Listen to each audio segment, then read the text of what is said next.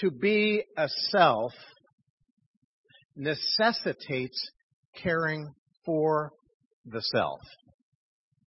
The challenge for all people, and especially for us as people of faith, is to what degree?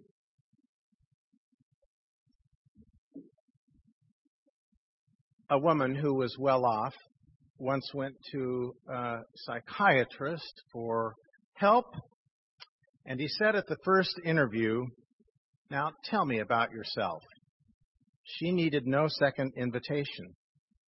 At the end of an hour in which she talked the entire time, he said, That will do for now. I'll see you again next week. This exact same pattern repeated itself for four or five weeks. Finally, at the next session, the doctor said to the patient, I can do no more for you now. I advise you to go as soon as you can to the Grand Canyon and there take a long, lingering look at something bigger than yourself. Unfortunately, for some people, there is little, if any, awareness of anything bigger than themselves and their little world. They have given in to the tendency of self gravitation and the need to be at the center of things. From the world of country music comes this intriguing line We live in a two story house. She has her story, and I have mine. The implication of the song is that each individual had to be at the center of their space and therefore did not really connect because to be at their own center, they had to be at two different places. There are a lot of people who are extremely concerned about shoring up their own personal relationship with the Lord before they are willing to hear and respond to the needs of those around them. And I suppose if we were all really honest, there have been times when we've wanted to make our future more secure. Like the disciples when they were jockeying for position and once Jesus was to come into his kingdom, they said, Lord, may I sit at your right hand? Has it ever bothered you when someone you've met someone who assumes that they will be seated there and that they have such a smug relationship with Jesus, like they've got him right there in their own hip pocket. Have you ever met anybody like that? I have. It's one thing to seek and have a personal relationship with the Lord. That's good and that's scriptural. It's quite another thing to seek and desire a private, individualistic, and extra special relationship. Individual Christianity, as I've said before, is a contradiction in terms.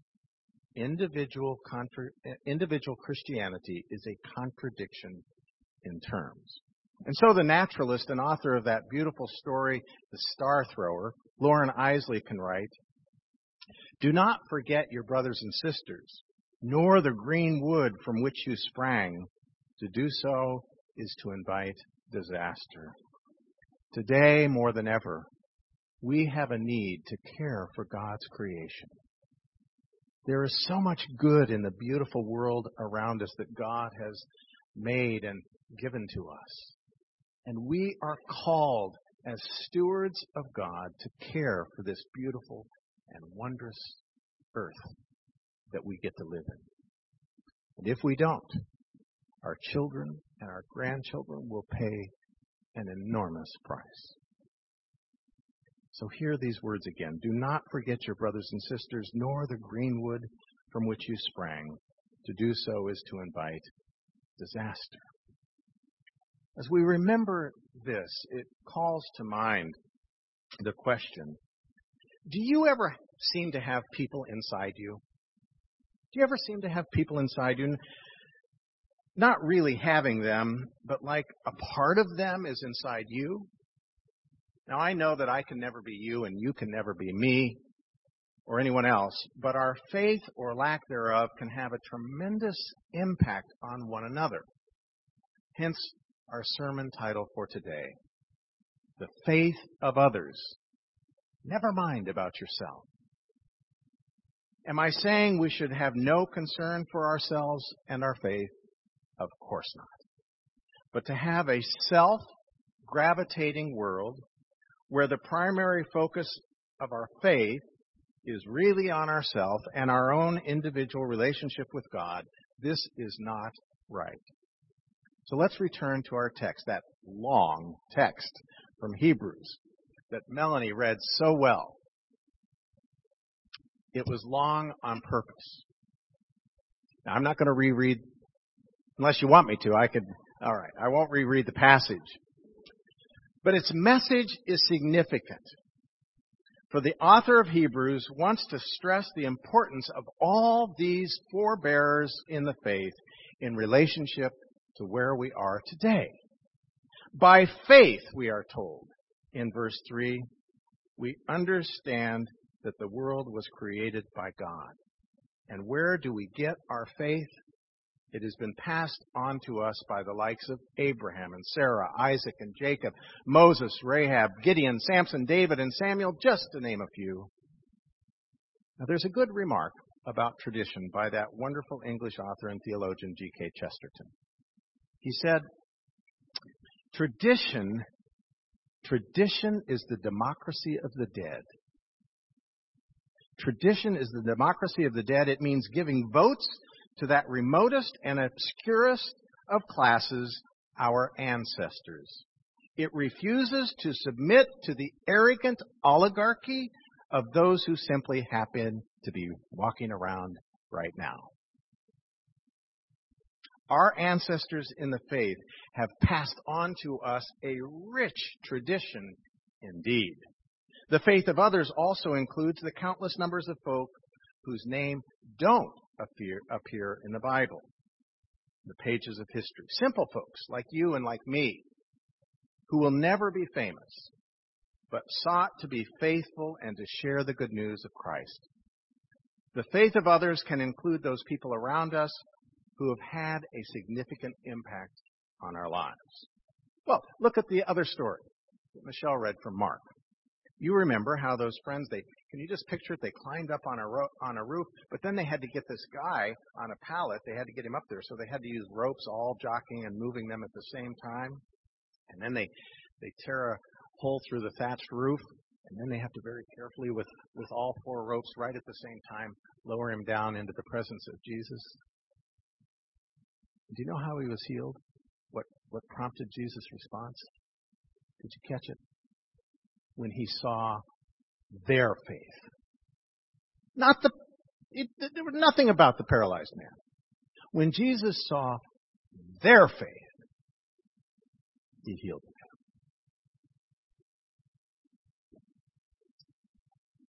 Well, that's the amazing thing about the story. That their faith, the faith of others, is so important. And how many times, how many times have you felt paralyzed? How many times have you felt unable to make a decision, stuck in discouragement, or zapped of all energy to do anything? And the faith and the encouragement of others helped you to move out in new and positive direction. James Baldwin writes, the moment we see the moment we cease to hold each other the moment we break faith with one another, the sea engulfs us and the light goes out. There's a stirring account of the imprisonment of Bishop Hans Lilje. He was a Lutheran pastor back in 1944, so you've got the context. He also did a lot to help with the ecumenical mo- movement, but he also was part of the movement to stop Hitler. It was a Saturday afternoon in August, and he was in his study putting the finishing touches on his sermon. He was to preach the following day in his church, St. John's Church in Berlin. And then the doorbell rang violently. He went to the door, and there stood two men from the Gestapo They arrested him, and a few hours later, he found himself in a cell.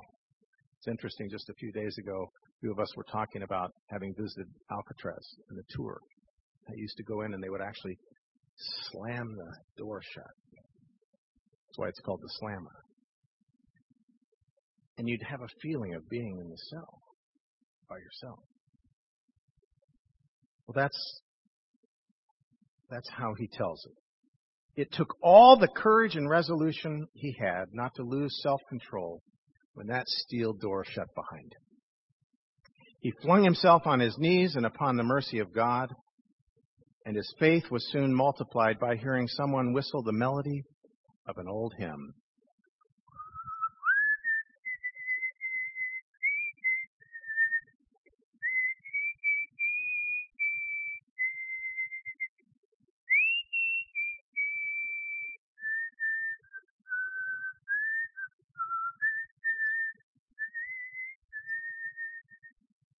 Oh, for a thousand tongues to sing our great Redeemer's praise. And so it went on, each answering the other with whistled hymns. A congregation of two. No, two multiplied by one other. The faith of others really does play a crucial role for us. Perhaps each of you can think of a significant person or persons who have touched your life in very special ways, especially as it applies to your faith and who you are as a Christian today. I know I can think of a few key people who've had a great influence on me. But you see, the beauty of our faith is that each of these persons who've touched us well, they were touched by someone else. You see, it's an ongoing process. This has been happening throughout history. Someone touches another and someone touches another and so on through the through the centuries. You may remember Harriet Beecher Stowe. She wrote Uncle Tom's Cabin. She was a forerunner of the whole movement of abolition here in our country. Her novels lift up the evils of slavery, and in the sense that you could say that, like John the Baptist, John the Baptist, she truly prepared the way of the Lord. But who prepared the way of the Lord in her life?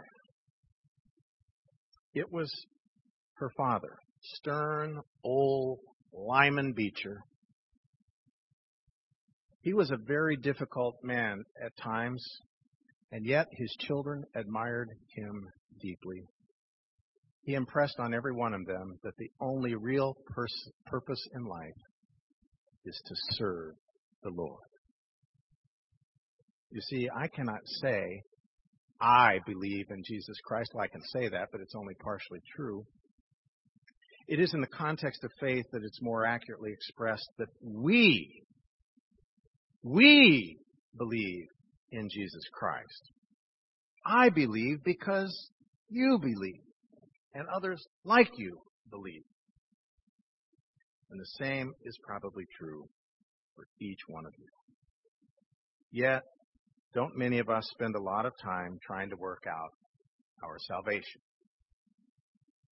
The faith of others, never mind about yourself. In the context of speaking our active affirmation in just a few moments, We'll be confessing our belief as a community of faith, and so the I in it will be very small. It is we who believe. But I want to return first to our text from Hebrews, that powerful image in chapter 12.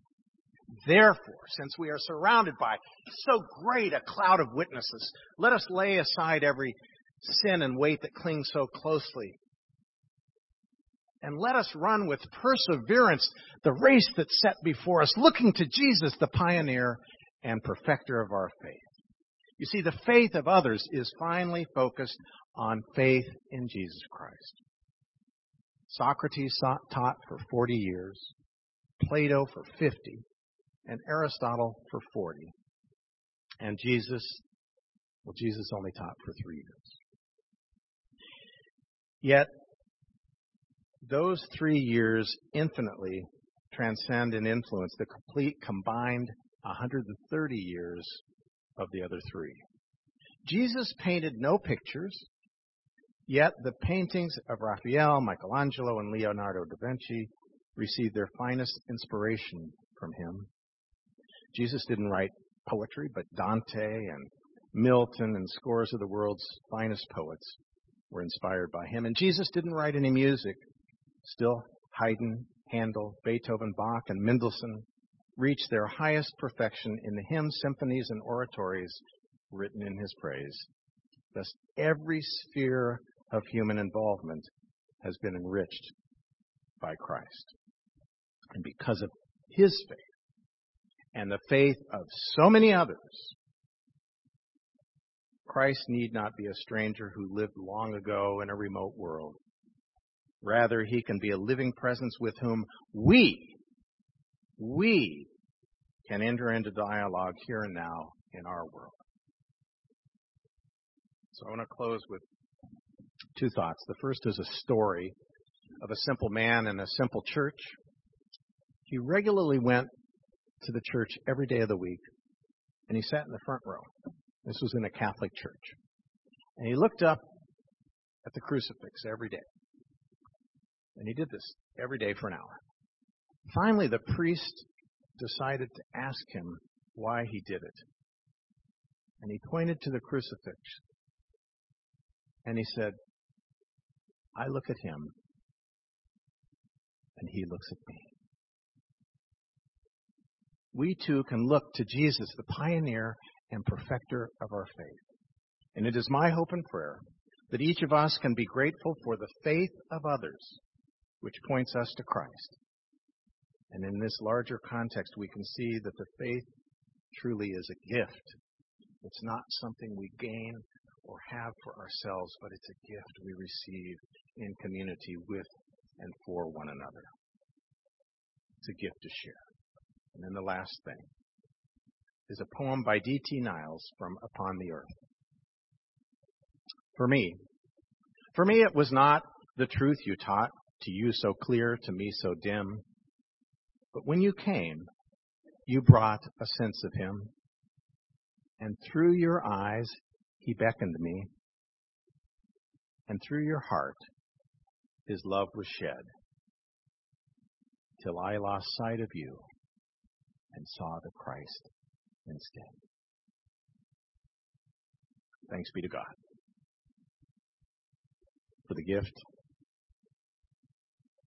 of the faith of others and the great gift of Jesus Christ our Lord.